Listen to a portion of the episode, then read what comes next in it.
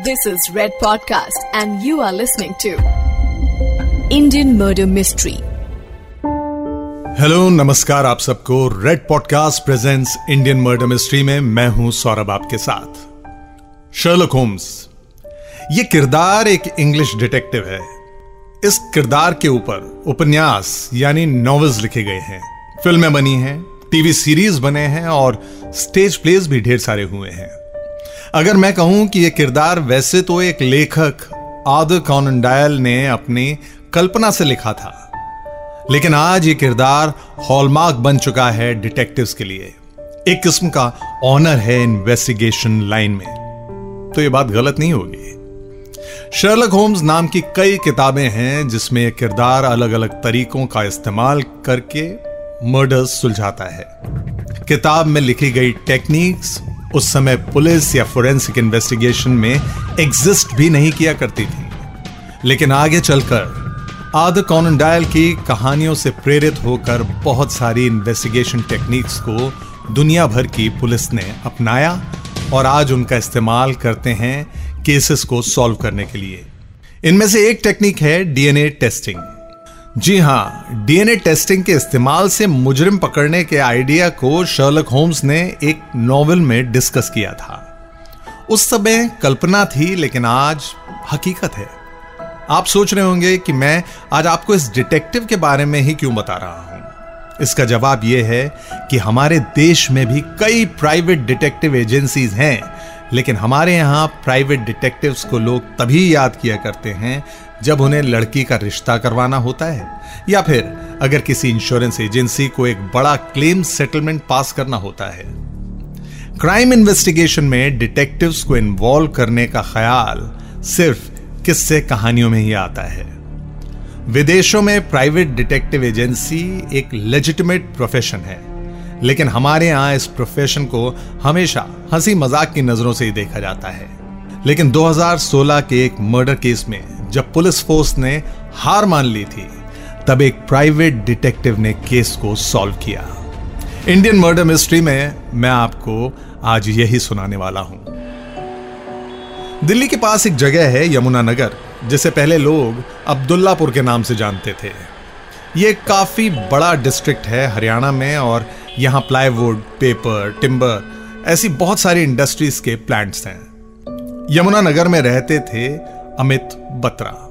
अमित की पैदाइश दिल्ली की थी और स्कूलिंग कॉलेजेस सब कुछ इन्होंने दिल्ली में ही किया। फैमिली बैकग्राउंड की बात करते हैं। तो अमित बत्रा एक करोड़पति खानदान से थे। अमित यमुना नगर में अपना बिज़नेस संभाल रहे थे। कॉलेज में साथ पढ़ने वाली एक लड़की थी, जिसका नाम था प्रिया। प्रिया ने कॉलेज में मिस कॉलेज का खिताब जीता और फिर बाद में मिस दिल्ली का भी टाइटल जीता। प्रिया बेहद खूबसूरत थी। उसकी खूबसूरती का दीवाना अमित भी हो गया था। पहले दोस्ती हुई, फिर प्यार हुआ और फिर अमित बत्रा और प्रिया ने उन्नीस में शादी कर ली। एक सुखी परिवार घर गृहस्थी दो बच्चे और ऐशो आराम की ज़िंदगी जीते अमित और प्रिया की ज़िंदगी में एक दिन अचानक तूफ़ान आ गया। अमित और प्रिया की शादी को 18 साल बीत चुके थे। 27 मई 2016 को सुबह सुबह दरवाजे पर खटखट, यानी एक नॉक किस्म की होने लगी। प्रिया बत्रा चिल्ला रही थी और लोगों को मदद के लिए बुला रही थी। अमित बत्रा अपने बेडरूम में थे और लग रहा था जैसे उन्हें कुछ हो गया है। प्रिया के बुलाने पर पड़ोसी भागे भागे आए और फिर अमित के माँ बाप भी वहाँ पहुँचे। लोकल डॉक्टर्स को बुलाया गया, जिसने आकर बताया कि अमित अब इस दुनिया से जा चुका है। ही इज़ नो मोर बयालीस साल की उम्र में अमित बत्रा अपने पीछे, अपनी बीवी, अपने दो बच्चे और अपने माँ बाप को छोड़कर चले गए। प्रिया ने बताया कि अमित को अचानक दिल का दौरा पड़ा था। दुख से भारी चीखें और आंसुओं ने बत्रा परिवार को जैसे घेर लिया था। पूरे घर में हर कोई रो रहा था। हर किसी की आँखों में आँसू थे और सबसे ज़्यादा शोक में थी प्रिया। रिश्तेदार आस पड़ोस के लोग और नजदीकी दोस्त मिलकर समझाते थे। बत्रा फैमिली को सपोर्ट देते थे और फिर 27 मई 2016 को ही शाम के वक्त अमित बत्रा का अंतिम संस्कार कर दिया गया। आनंद फानन में हुए इस हादसे को हर किसी ने भुलाना शुरू कर दिया। दुख कितना भी बड़ा क्यों ना हो, इंसान को उससे उबर कर आगे बढ़ना ही पड़ता है। प्रिया ने भी वही किया। प्रिया ने फिर से जिम जाना शुरू कर दिया। प्लाईवुड का जो बिज़नेस अमित बत्रा ने अपने कंधों पर उठा रखा था और इसकी बागडोर संभालते थे, उनके पिता ने बड़े गर्व से कहा था कि बेटा, इस बिज़नेस को ऊंचाई पर ले जाना। और उस ऊंचाई पर ले जाना जहाँ तक मैंने कभी सोचा भी ना हो। बिज़नेस में प्रिया ने कभी ज़्यादा इंटरेस्ट नहीं लिया था। लेकिन अमित के गुजर जाने के बाद प्रिया ने वो बिज़नेस अपने नाम पर ट्रांसफ़र कर लिया। अब कंपनी की डायरेक्टर प्रिया बन गई थी। एक औरत किसी कंपनी के सबसे बड़े औहदे पर बैठ जाना लोगों को अक्सर रास नहीं आता। तो हज़ार तरह की बातें बननी शुरू हो गई। कोई कहता, प्रिया का एक्स्ट्रा मैरिटल अफेयर है। कोई कहता, उसने अपने पति अमित को जहर देकर मार दिया। कोई उसके कैरेक्टर पर सवाल उठाता तो कोई उसे इंप्रेस करने के लिए उसके पीछे दुम हिलाता नज़र आता। इन सब के बीच में अमित के माता पिता अपने बेटे की याद में उसके उनसे पहले गुजर जाने के शोक में काफ़ी मायूस थे। पिता की उम्र उस समय सत्तर साल की थी और माँ की तकरीबन पैंसठ साल। यानी उम्र का वो दौर जहाँ पर आकर ज़्यादातर लोगों के शरीर में ताकत खत्म होने लगती है या कम होने लगती है। लेकिन दिल में बच्चों के लिए प्यार और उनके पास रहने की इच्छा बढ़ने लगती है। कुछ ऐसा ही हाल अमित के माता पिता का भी था। खासकर अमित की माँ, श्रीमती उर्मिला बत्रा का। उर्मिला जी ने कई बार कहा कि उनका बेटा अमित उनके सपने में आता है और कहता है कि मैं हार्ट अटैक से नहीं मरा। यह सपना उर्मिला जी को कई बार आता था। उन्होंने अपने पति से इस बात का ज़िक्र किया, लेकिन उनके पति ने इस बात को हमेशा नजरअंदाज कर दिया। उनके पति श्री विजय बत्रा अपना बिज़नेस बेटे को सौंपने के बाद रिटायर होकर एक सुख और शांति से भरी ज़िंदगी जीना चाहते थे। लेकिन अपने ही बेटे की अर्थी अपनी आँखों के सामने उठने का दर्द क्या होता है?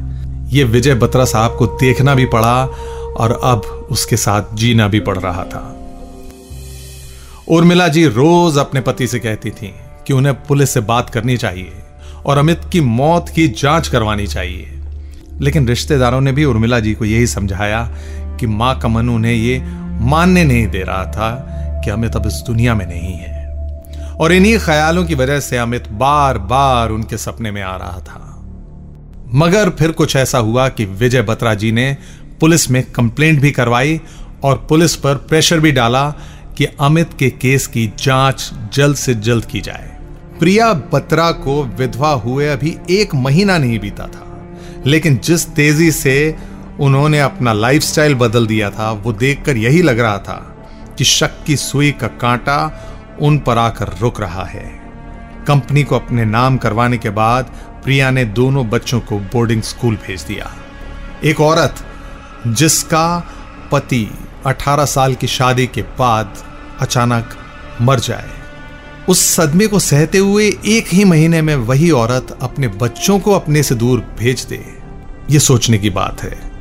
लेकिन खैर, न सिर्फ़ ऐसा सोचा, ऐसा हुआ भी। और वो भी तेज़ी से। क्या ये सब पॉसिबल था? क्या ये सब मुमकिन था? शायद हाँ, या हो सकता है नहीं। दाल में कहीं कुछ तो काला था। और अमित के माँ बाप ने इस काले को ढूँढने के लिए पुलिस कंप्लेंट करवाई। और जब उससे बात नहीं बनी तो एक प्राइवेट इन्वेस्टिगेटर को हायर किया गया। क्या हुआ अमित बत्रा मर्डर केस में आगे? ये जानिए अगले एपिसोड में only on Red podcast presents Indian murder mystery मैं हूँ सौरभ आपके साथ। You are listening to Red podcast Indian murder mystery Written by Dhruv Law. Audio designed by Aryan Pandey. Creative Director Saurabh Brahmer. Send your feedback and suggestions right to us at podcast at redfm.in.